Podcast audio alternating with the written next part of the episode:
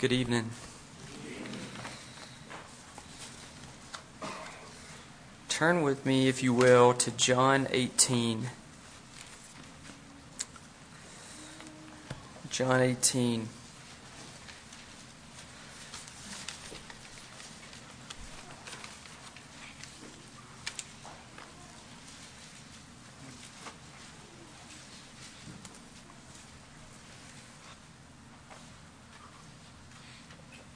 I prayed about what I could speak on tonight, this is the only passage that kept coming to me. It's, it's a dear passage. I've turned to it often in my own thoughts because it's helped me so much. And so I just want to give a brief meditation kind of on this story here in the first part of John 18. Let's read this.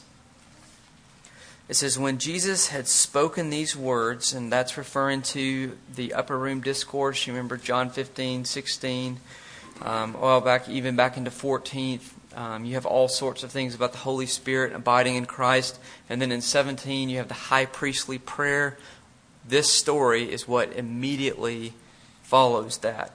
It says, When Jesus had spoken these words, he went forth with his disciples over the ravine of the Kidron, where there was a garden in which he entered with his disciples. Now, Judas also, who was betraying him, knew the place, for Jesus had often met there with his disciples. Judas, then, having received the Roman cohort and officers from the chief priest and the Pharisees, came there with lanterns and torches and weapons. So here's the scene Christ comes with his disciples, and he goes into this garden, and they're all there together. Judas takes a Roman cohort, which, generally speaking, usually is going to be about 600 men. Now, that's a, I mean, again, we a lot of times we just read over these things, but you've got to imagine 600 people coming at 12 people actually coming at one person. And they're, they're not just coming there, you know, to talk. They're armed. They've got torches and lanterns and weapons. It's a lot of people. I mean, you've just got to envision this massive mob of people. Like, I doubt we're a hundred strong tonight. Um, but let's just, you know, roughly say add a few more people here, and then times that times six, uh, times six. That's a lot of people that are descending upon this garden. And so that's the scene. Well, here's what happens it says, So Jesus, knowing all the things that were coming upon him, went forth and said to them, Whom do you seek? They answered him, Jesus the Nazarene.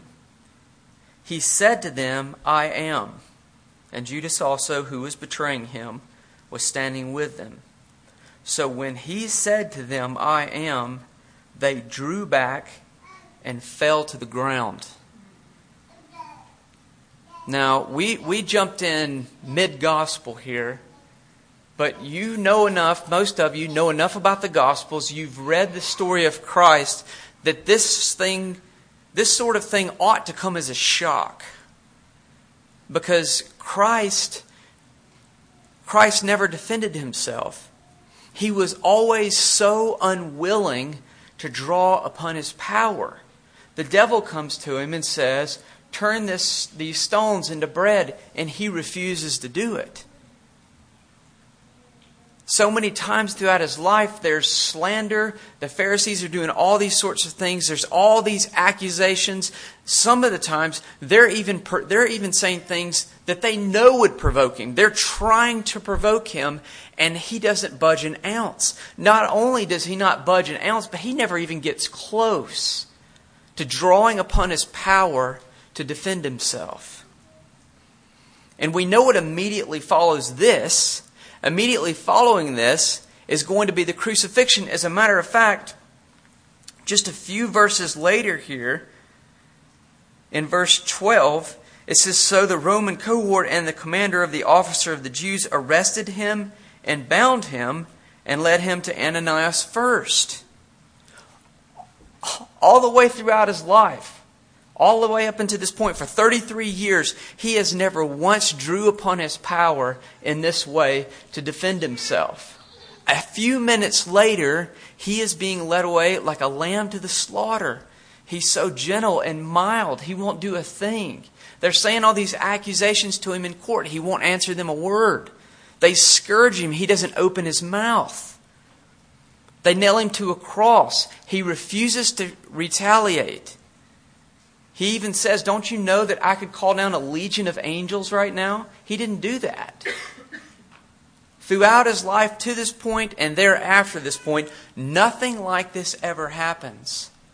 So, what is going on here in this story? Why is it that we get up into this point, 600 soldiers coming at him, and Christ manifests just a, a glimpse of his glory? I mean, you know exactly what this is. This is the this is the stock definition of what's called a warning shot. Okay, it's just the slightest manifestation that you better be careful how you tread here. Because I can tear this place apart if I want to. And you can almost feel it in the, the way that the Romans are talking to him. Um, I don't have time to go into this now, but you notice in verse 5, it says that when the Romans, the first time took, they talked to him, it says they answered him. And in verse 7, the second time they addressed him, it says, and they said.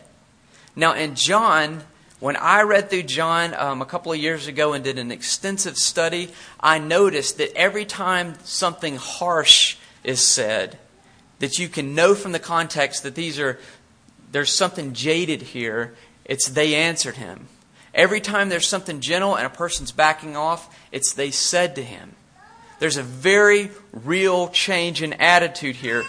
In the first instance, this big Roman cohort, 600 strong, cocky, they're going to go have some fun with this Jew that they're about to pick up.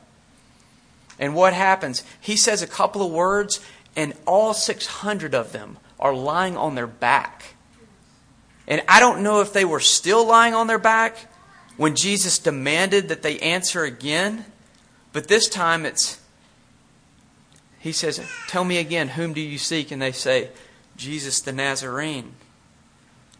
You can feel a little bit of trembling here. It's like, please don't do that again. Please don't do that again. So, what is going on here? You know, it's said that you can learn a lot about a person by understanding what it takes to make them fight. I think that's a pretty good, you know, what does it take to get a person angry enough to where they're willing to do something about it?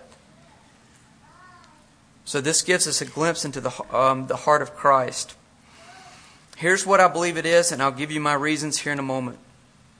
The reason that Christ manifested just even the slightest glimpse of his divine glory to let them know that he was in control and that there were certain things that were going to happen in this garden and there are certain things that were not going to happen in this garden is because, uh, is because a trial was coming upon his disciples that they were too weak to face. That's the bottom line of what's happening here. Christ saw if this cohort walks into this garden and gets me, we're fine. But if this cohort walks into this garden and gets these disciples, he knew that at that time, at that point in their life, their faith was so weak that that arrest would have probably meant shipwreck for their faith they wouldn't have made it. And so Christ meets them head on, manifests his glory to show them you're not going to touch them. You can have me, but you will not be touching them.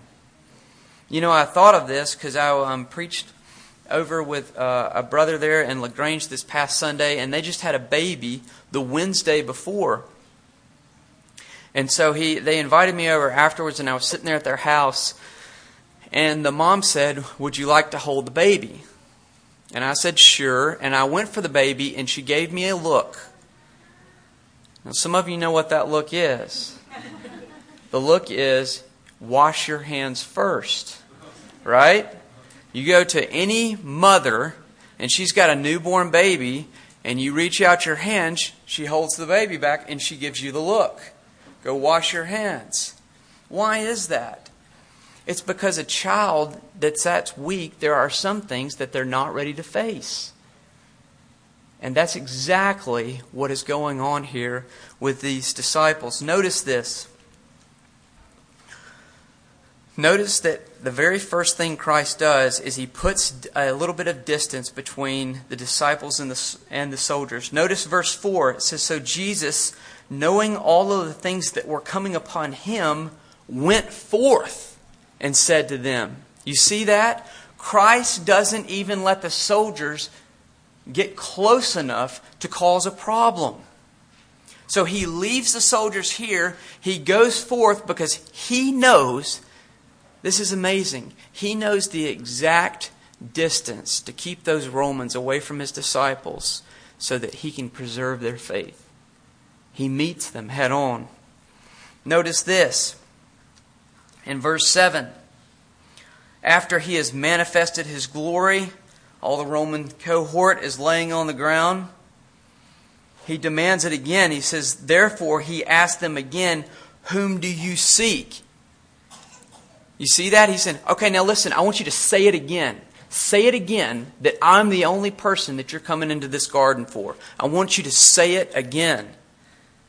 This is probably the only time a Jewish man commanded the Roman army. It's pretty remarkable. Christ has enough glory, and oh, this was so slight.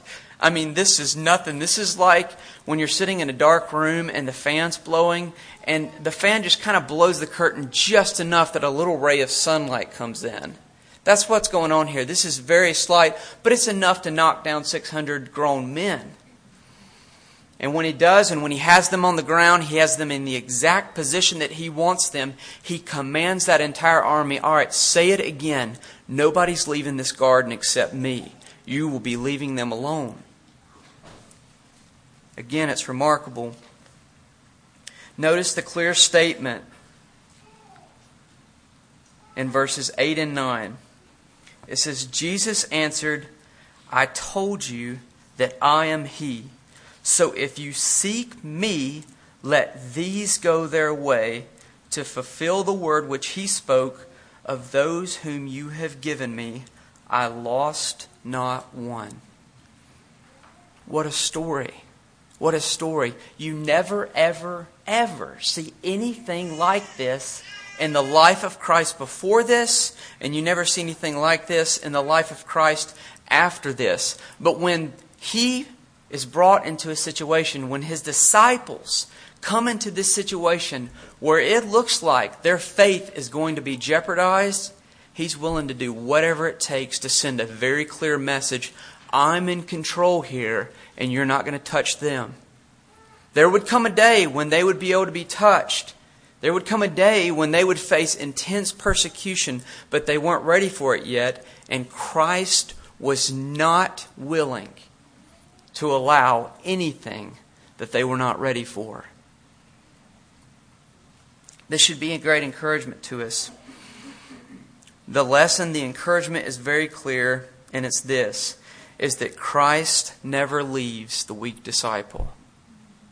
And Christ never puts uh, one of his disciples in a situation where he knows it's going to cause their faith to be shipwrecked. Now, that's important and it's important because of this. Is because a lot of times when we're going through trials, a lot of times when we're facing difficulties, it feels like that He has left us vulnerable. It feels like that surely I'm about to lose ground here. Surely this could be the end of me. But here's what we need to remind ourselves of, and we know this from the rest of the Bible. We need to continually remind ourselves of all that Christ has kept us from. Right? There have been many things in our life, we don't know them. I believe we'll know them in eternity. But there have been many things in our life that the adversary of our souls, the devil himself, would have loved to have brought upon us and would have brought upon us had not our high priest been standing right there to say, Absolutely not. You better not take a step closer. There have been so many things like that in our life, and we must believe that by faith. We see that in the life of Job. We see that God knows exactly how close he will let the devil get, get. And the devil's chomping at the bit. The devil's chomping at the bit to get in there and to do all of the harm that he can. And God says, You may go this far, but you can go no further. You can go no further.